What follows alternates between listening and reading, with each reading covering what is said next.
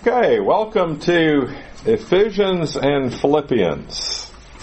Yeah, Craig DeHutt and I will be teaching this, and uh, we've kind of got it split up. Uh, you have to put up with me for the first two weeks. Then I'll be gone for a couple of weeks.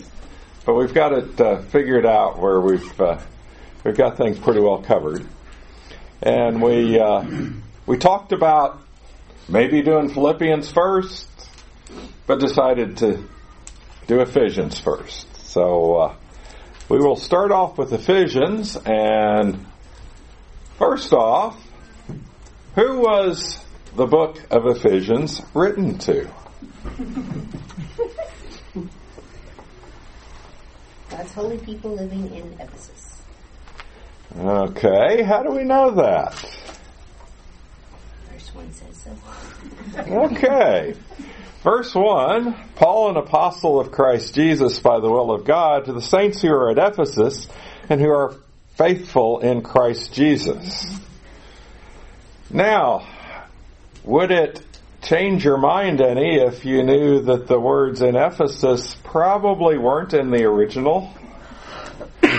Uh, the earliest manuscripts don't have in Ephesus there.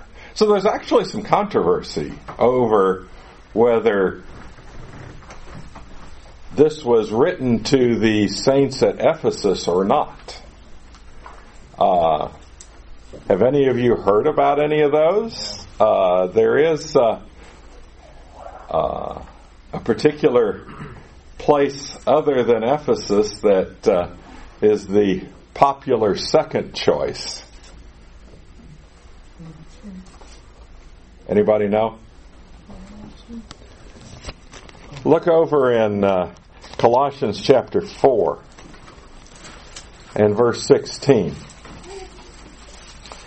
says, And when this letter is read among you, have it also read in the church of the Laodiceans, and you, for your part, read my letter that is coming from Laodicea. Uh, there was an early church father, uh, Marcion, who was pretty adamant.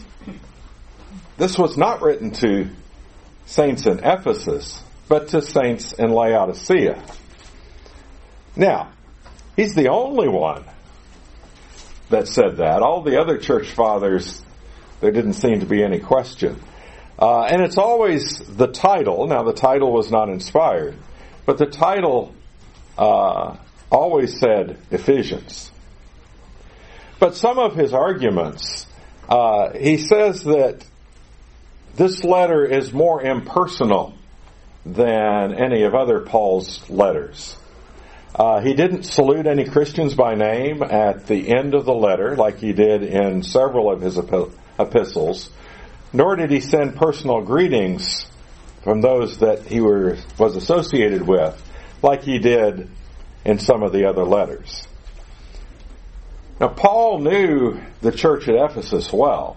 He probably spent more time at Ephesus with those Christians than with any other Christians, and we'll actually uh, see that in a little while. Uh, but he does talk about uh, in like Ephesians chapter 1 and verse 15 as an example. Says, For this reason I too, having heard of the faith in the Lord Jesus which exists among you, and your love for all the saints. Uh, said that uh, him talking about hearing of their faith sounds like somebody he didn't know firsthand. And that would not, the Ephesians would not qualify for that. He also uses a similar statement in Ephesians chapter 3 and verse 2. It says, If indeed uh, you have heard of the stewardship of God's grace which is given to me for you. So, uh, that caused him to conclude that it must have been written to the Laodiceans. Uh, now, Marcion also, in his translation, uh, changed several other words in the book, which doesn't quite ring true to those of us who believe in uh, uh, the uh, plenary inspiration of the scriptures. Uh, and this guy lived in the second century, but like I said, none of the other church fathers, you know, agreed with him. So uh, I don't know that that's a very reasonable conclusion given the evidence. Uh, and in fact, the answer for why he would say he had heard of their faith, it had been about five years since he'd been to Ephesus uh, when he wrote the book. Uh, so it would have been pretty natural for him to speak of hearing of some things uh, after being away for that long. Uh, and the other thing that uh, that would help to explain how it was a little more impersonal, uh, if you look there in verse one of chapter one that we read just a little bit ago, and if you take out at Ephesus and uh, you know the last part to the saints who are, if you take out at Ephesus and then in italics, in the New American Standard Version is who are. If you take those out, it would be to the saints who are faithful in Christ Jesus.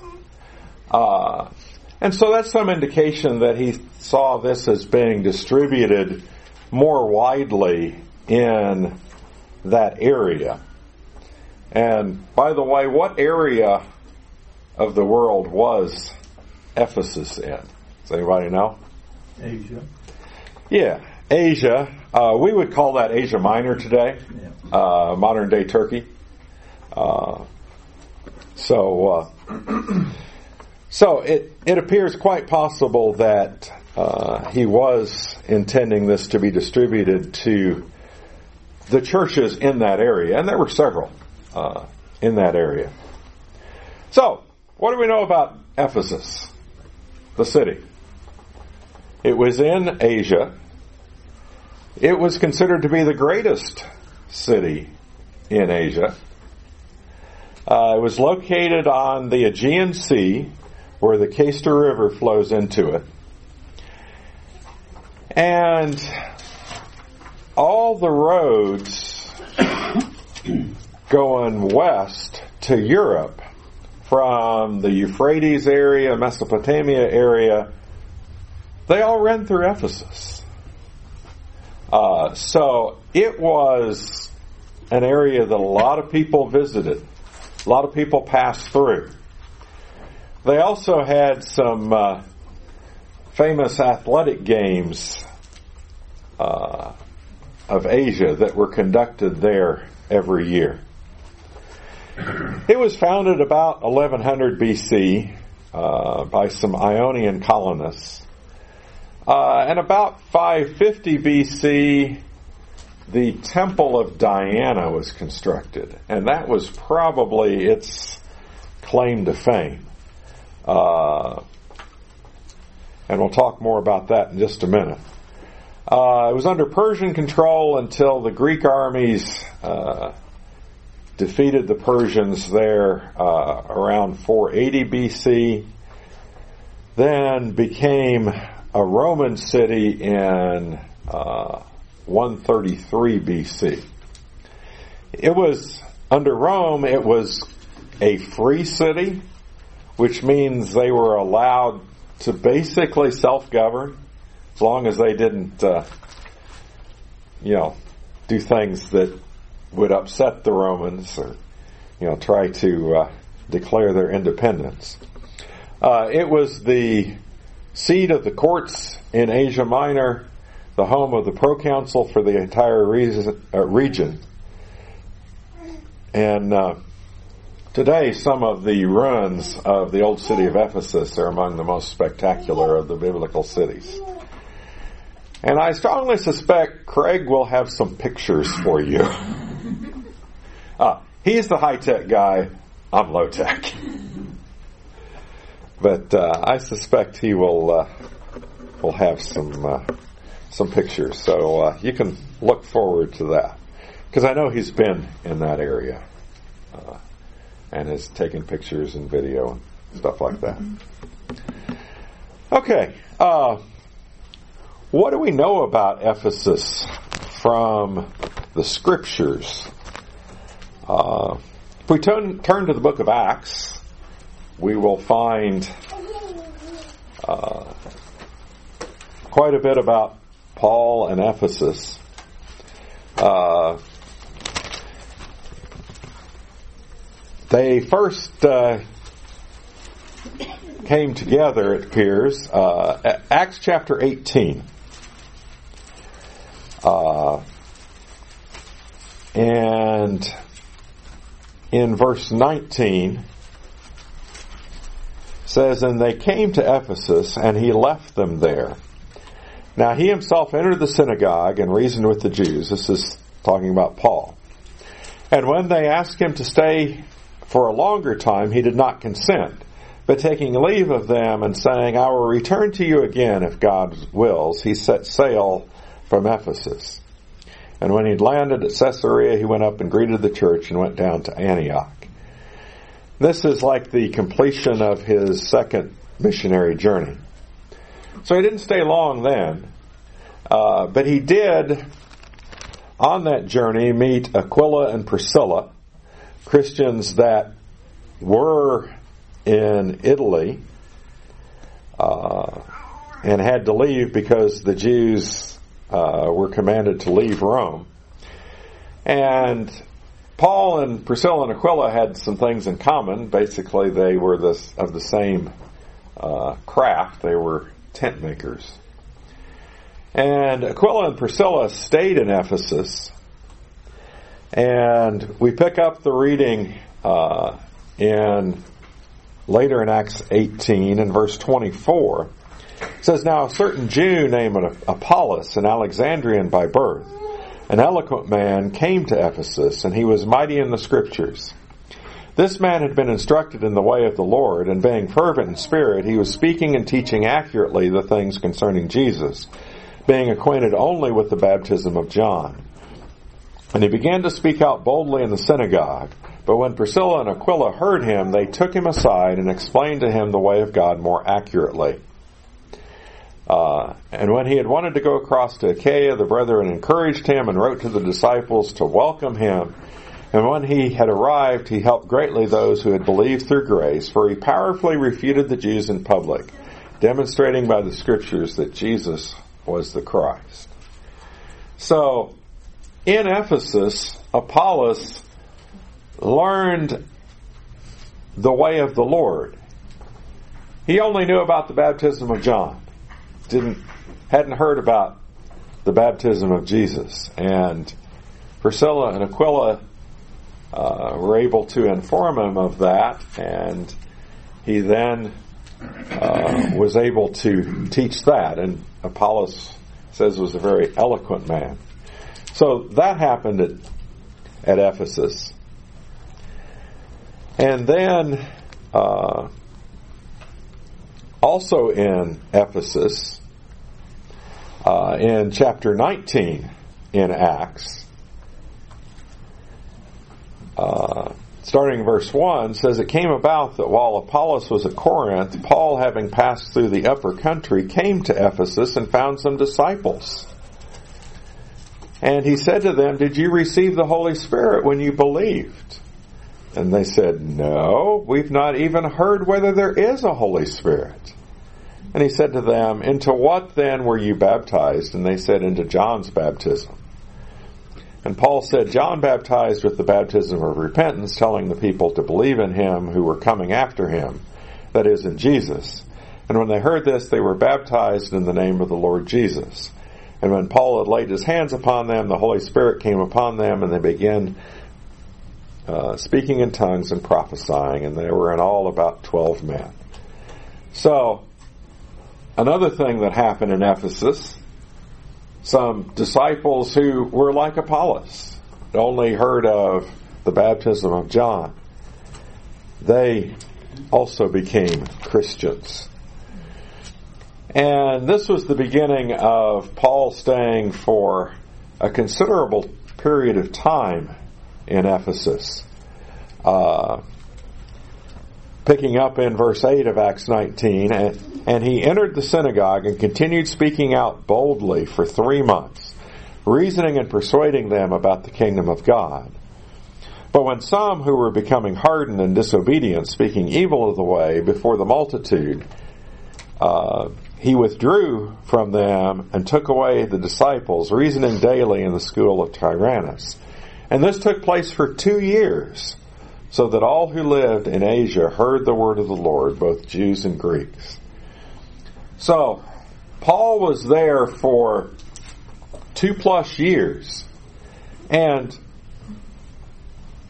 a lot was accomplished because it says all who lived in that area heard the word of the Lord. So, a lot of good happened while Paul was there at Ephesus. And no doubt he continued to teach the brethren there, and they were, you know, considered at one time to be one of the strongest churches. And if you had Paul there instructing you for that long, it's not uh, not a surprise. But you might say all good things must come to an end.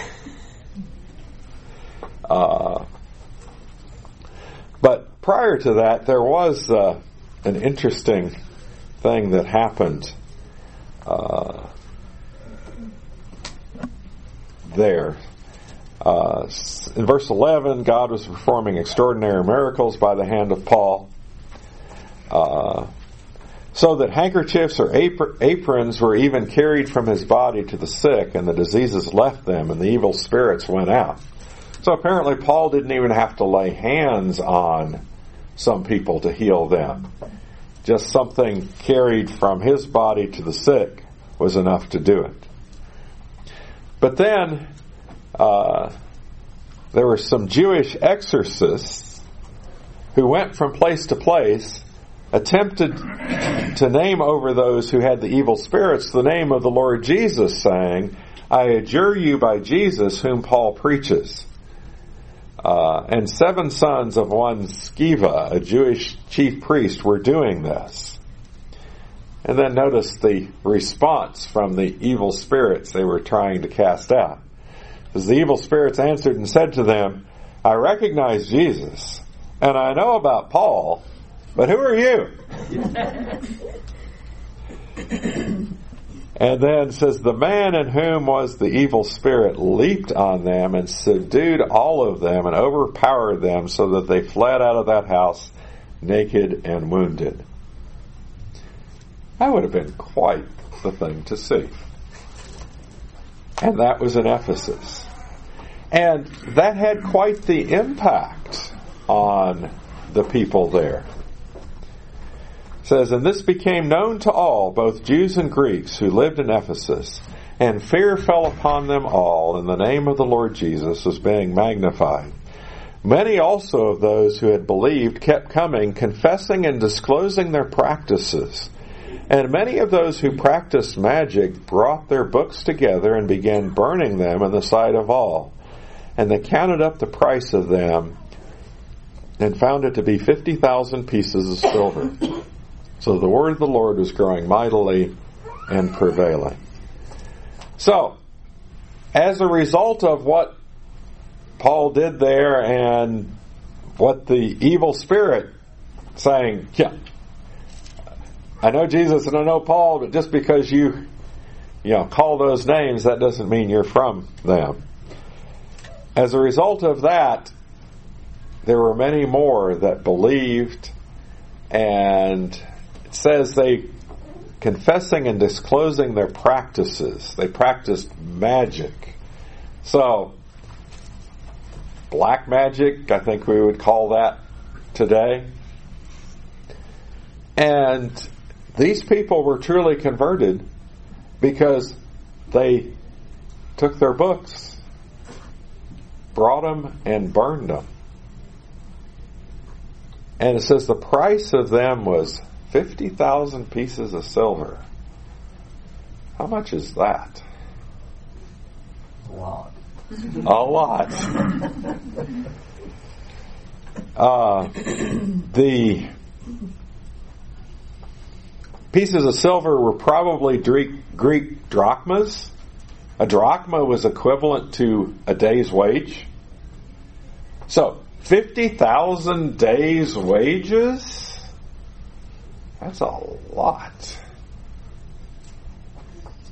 They should have gone to half price books. yeah. Yeah, if you want to do the math, if you say a day's wage is $100 today, which is probably low, uh, but that would be $5 million. So, a lot. So, a lot of things went on in Ephesus. But then, uh, there was quite the disturbance that went on at the end of Paul's time there. Uh, look in Acts 19, starting in verse 23, uh, and actually reading through the end of the chapter. Do I have a volunteer to read that?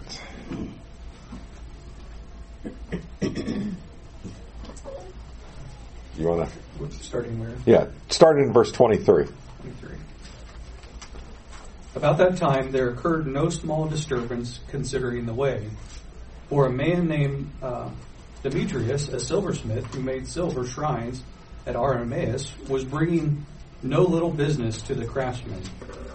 These he gathered together with the workmen of similar trades and said, Men, you know that our prosperity depends upon their business. You see and hear that not only in Ephesus, but in almost all of Asia, this Paul has persuaded and turned away a considerable number of people, saying that God that gods made with hands are no gods at all.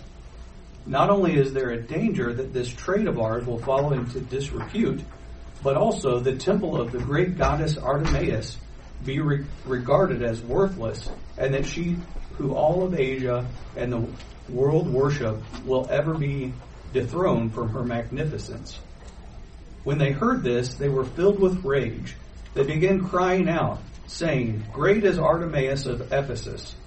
The city was filled with confusion, and they rushed with one accord to the theater, dragging along Gaius and Artichicus, Paul's traveling companions from Macedonia. And when Paul wanted to go into the assembly, the disciples would not let him.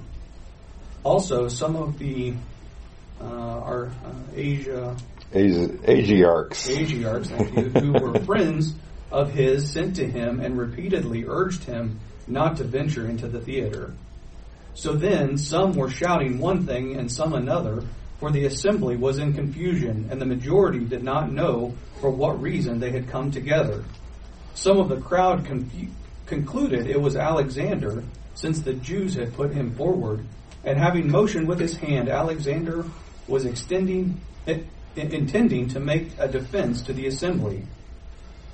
But when they recognized that he was a Jew, a single outcry arose from, from them as they shouted about two hours. Great is Artemis of the Ephesians. After the after quieting the crowd, the town clerk said, Men of Ephesus, what man is there after all after all who does not know the city of Ephesus is guardian to the temple of the great Artemis and of the image which fell down from heaven. So, since there are undeniable facts since these are undeniable facts, you ought to keep calm and do not do nothing rash. For you have brought these men here who are neither robbers of temples nor blasphemers of our goddess.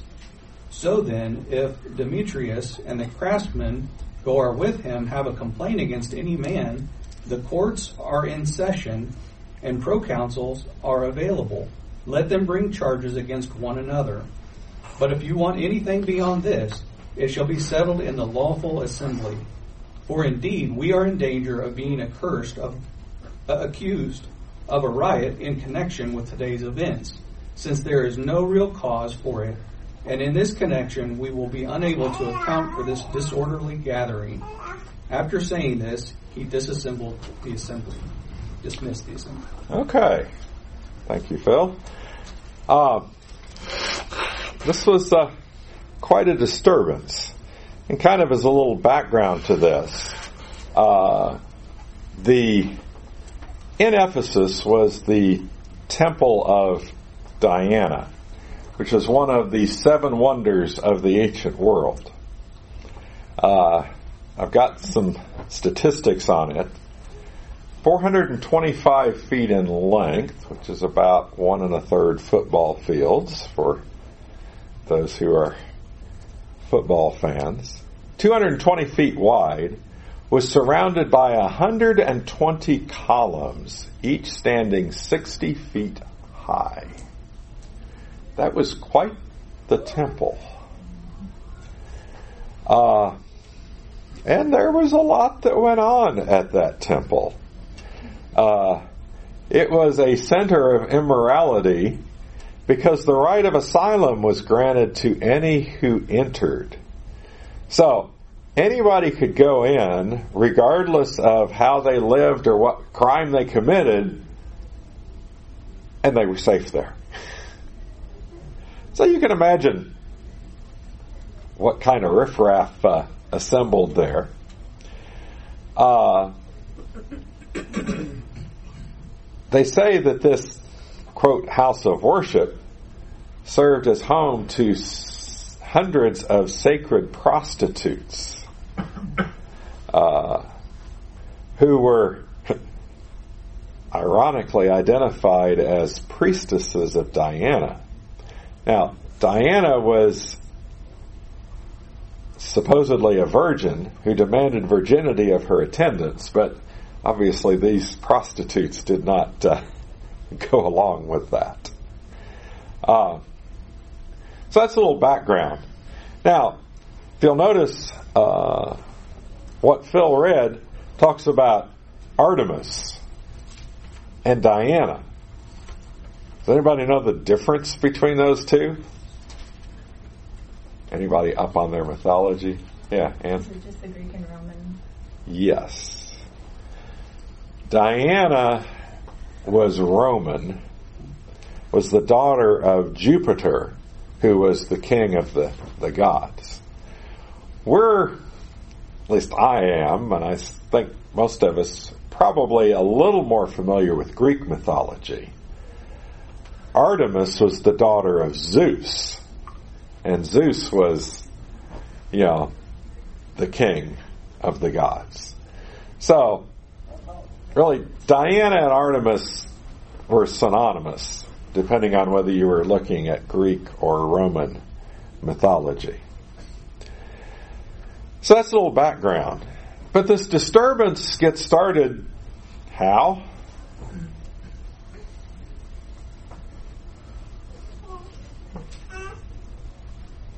They were worried about the preaching of Paul.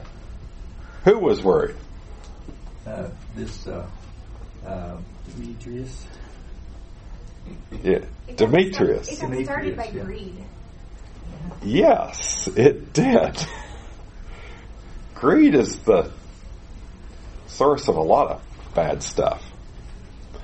Uh, but Demetrius, he w- says he was a silversmith, and he made silver shrines of Artemis or Diana, and people would buy those things. I mean, people would come to see this temple. I mean, it was some great wonder, and so and like most good tourists, they buy, you know, things to remember it by. Yeah, we do the same thing. You know, we go to some tourist place and there's gift shops and we tend to buy stuff. Uh, and they were making a really good living. They were making a lot of money. And uh, Demetrius wasn't the only one. He had there were other craftsmen who uh, were uh, doing well. They were prospering, and he kind of sees, hey, if Paul is successful in what he's doing, then people are going to come to worship here at this temple, and our uh,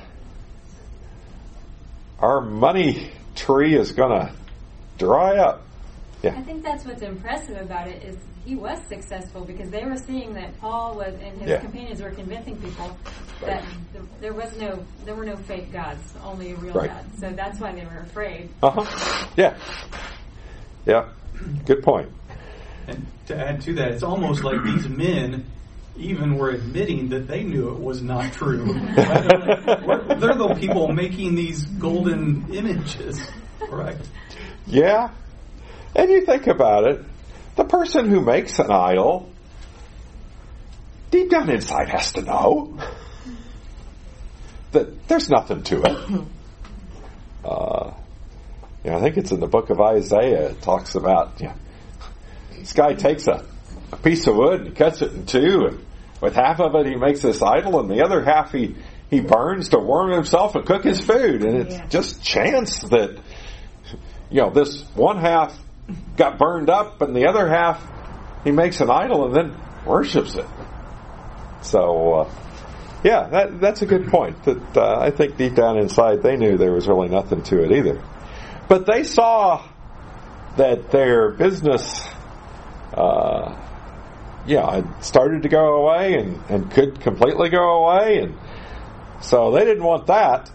And so they create this uproar and says they begin to cry out, Great is Artemis of the Ephesians. And that got a response.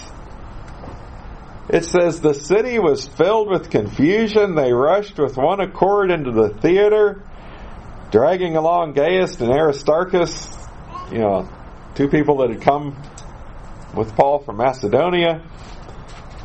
Uh, and then verse 32, this, this really gets me too. It says, So then some were shouting one thing and some another, for the assembly was in confusion and the majority did not know for what cause they'd come together. It's like, I don't know why I'm here, but it's, it's the place to be. Everybody in the, uh, in the city seems to be here. And so, uh, most people didn't even know why they were there, but they were creating quite an uproar, and uh, then Alexander, uh, a Jew, and he tries to uh, speak to the assembly, they see they recognize him as a Jew, and for two hours shout, "Great is Artemis of the Ephesians." Well, then this town clerk, a city official, comes along, and what does he do? Quiet Yeah. him down. Yeah, it's like, hey guys, need to settle down here. Uh, yeah, we're a free city, but if we have a riot, the Romans aren't going to like that. And we're not going to have any good excuse really for having this riot. So, uh, you know, we need to calm down. Uh, I mean, these men, they haven't robbed the temple. I mean, they're not criminals. And, you know, you craftsmen, if you've got a, you know, a legal matter with them, you know, the courts are open, you know, take them to court. And so he dismissed the assembly. And uh, that was kind of the end of Paul's time in Ephesus. Because then he, uh, the first verse of chapter 20, he leaves, goes to Macedonia. Uh, and then uh, Paul does come back later in chapter 20. Uh, he had determined to sail past Ephesus, but couldn't quite do it. He wanted to speak to the elders one last time. And they actually came and met him in Mi- Miletus, and we find his farewell address to them, uh, starting in verse 17 of chapter 20. And you know, we won't take the time to read that because time is moving on. Uh, but this was probably his last time to meet with anyone from Ephesus. And uh, it became an emotional uh, meeting at the end because Paul says, I'm probably not going to see any of you again, and uh, they certainly had a love for one another. We do find out a little bit more about uh, Ephesus in the book of Revelation. Uh, turn to Revelation chapter 2. Uh, the first of the messages to the seven churches of Asia that are revealed in Revelation chapter 2 and, and chapter 3. Uh, the first seven verses in Revelation chapter 2 says, To the angel of the church in Ephesus write, the one who holds the seven stars in his right hand, the one who walks among the seven golden lampstands says this, I know your deeds and your toil and perseverance, and that you cannot endure evil men, and you put to the test those who call themselves apostles, and they are not, and you found them to be false. And you have perseverance, have been endured for my name's sake, and have not grown weary. So, says a lot of good things about it. Yeah, you're you've done a lot of good. But but I have this against you that you have left, left your first love. Remember therefore from where you have fallen, and repent and do the deeds you did at first, or else I am coming to you and will remove your lampstand out of its place unless you repent. Yet this you do have, that you hate the deeds of the Nicolaitans, which I also hate. He who has an ear to he, he, who has an ear, let him hear what the Spirit says to the churches. To him who overcomes, I will grant to eat the tree of, of the tree of life, which is in the paradise of God. So he exhorts them. Yeah, you've been faithful. You need to remain faithful. But he also saw them as declining that they didn't have that love and that zeal that they once had. And so John, uh, by inspiration, encourages them to uh, uh, repent and do the deeds that you did at first. So that's pretty much what we know from the scriptures about Ephesus and the church there. Uh, there are a few things that tradition says. Take it for what it's worth. Uh, we know that uh, from 1 Timothy chapter 1 and verse 3, when Paul went to Macedonia, he exhorted Timothy to remain at Ephesus. Uh, tradition has it that after Paul's final arrest and imprisonment, that Timothy settled in Ephesus and became an elder of the church there. Tradition also says that the Apostle John was in Ephesus when he was exiled to Patmos by Domitian around AD 95, and then returned to the city when Domitian left power. Uh, Nerva came to the throne about AD 97 and he's thought to have died of natural causes at Ephesus uh, around AD 100 at the ripe age of 94. So, that's what tradition says. Uh, there isn't much question who wrote Ephesians, and uh, we've referred to uh, Paul as the writer several times. Uh, he identifies himself right off the bat in the very first verse. Uh, he also identifies himself again in uh, in chapter three and verse one. Uh, so there isn't uh, much question about that. As far as where he was when he wrote the epistle, uh, most likely it was during the latter part of his first imprisonment in Rome, uh, which that was between 62 and 64 AD, so probably around 64. Uh, during the time that uh, Acts 28 verse 30 says that he dwelt two whole years in his own hired house and received all that came to him. He was basically under house arrest. And uh, probably wrote Ephesians then, uh,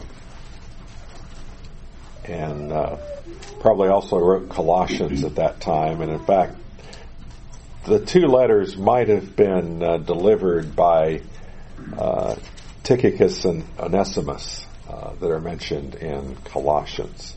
So they could well have delivered the letter to the Ephesians at the same time. Uh, we got a few minutes left. Uh, so I want to talk about some of the themes uh, in the book of Ephesians, and obviously we're going to get into that in more detail uh, as we study the book. But uh, one of the things that we find uh, in Ephesians, there's an explanation of God's great plan of salvation with particular emphasis upon God's purpose for the church. Uh, in Ephesians, Paul explains more fully that the unity of all Christians in one spiritual body complements the mission of Christ and fulfills the great scheme of human redemption. In none of his other epistles has Paul explained in such magnificent terms the wonderful design of God in bringing all nations together under the heavenly influence of Christ. Uh, Ephesians and, and actually Philippians as well are two of my favorite books. I mean, they're very upbeat, they're very encouraging. Uh, even though Paul was most likely in prison when he wrote those books, but it's still uh, very encouraging. Uh,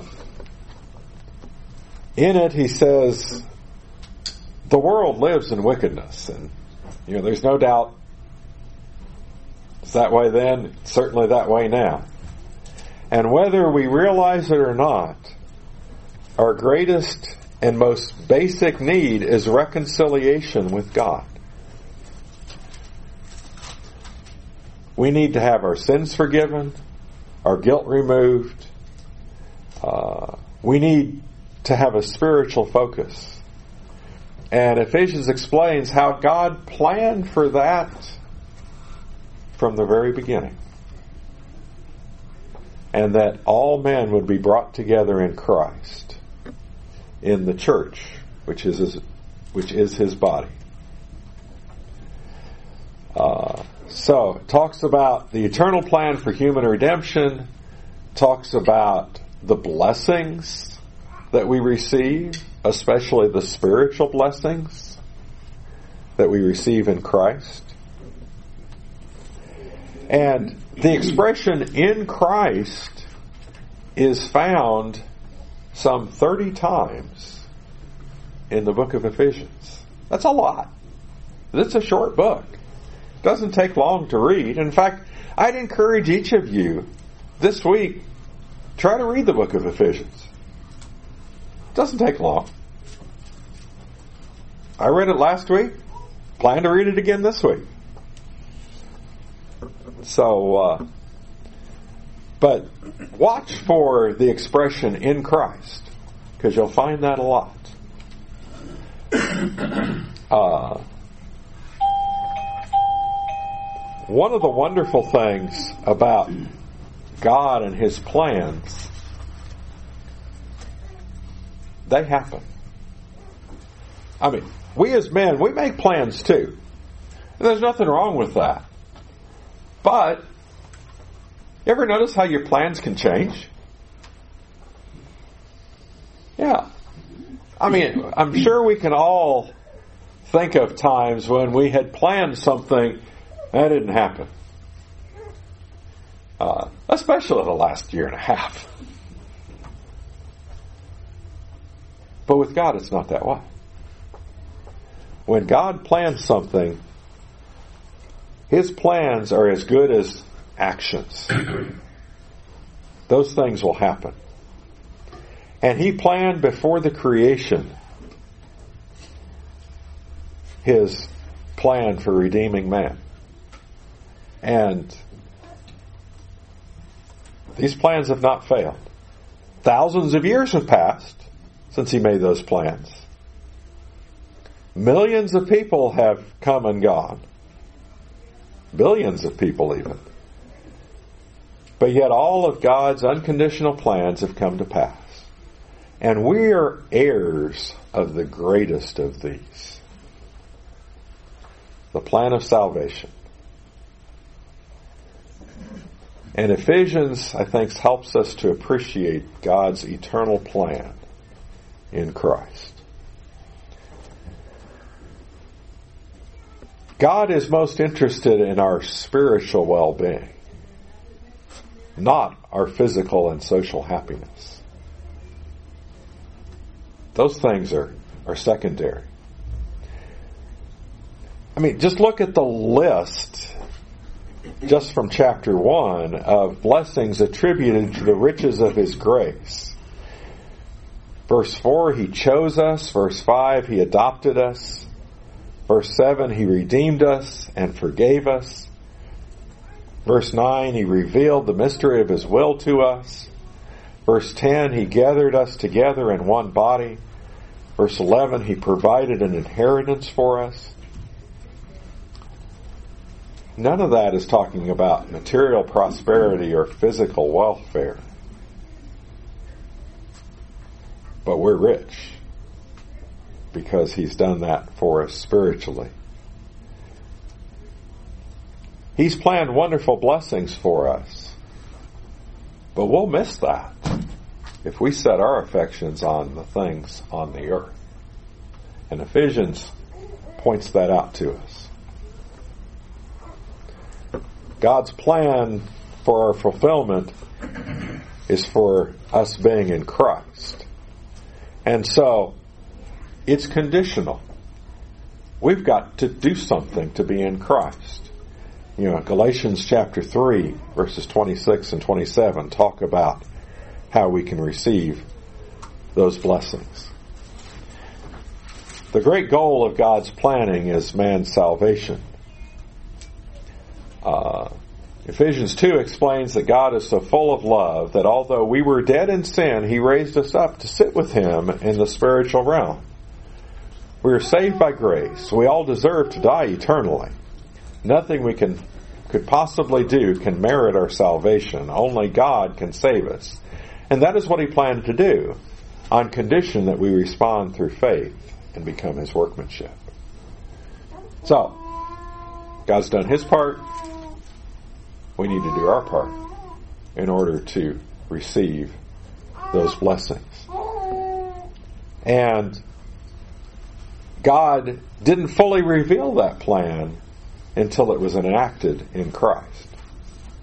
But now, as verse, as chapter three tells us, we can understand God's plans as fully as Paul did, and that should be exciting to us. And then God's plan calls for us to mature spiritually and to be united in the truth with all others who are children of God. God gave gifts to help us grow. Grow. These gifts are, you know, people, functionaries, you know, apostles, prophets, evangelists, pastors, and teachers, designed to equip us for the work of ministering and to build up the body of Christ. God's plan is that each Christian should do his part to cause the whole body to grow in love. So, God's plans are wonderful. And we can be a part of that if we just come to Him on His terms. Thank you for your attention, and we will start off with chapter 1 on Wednesday.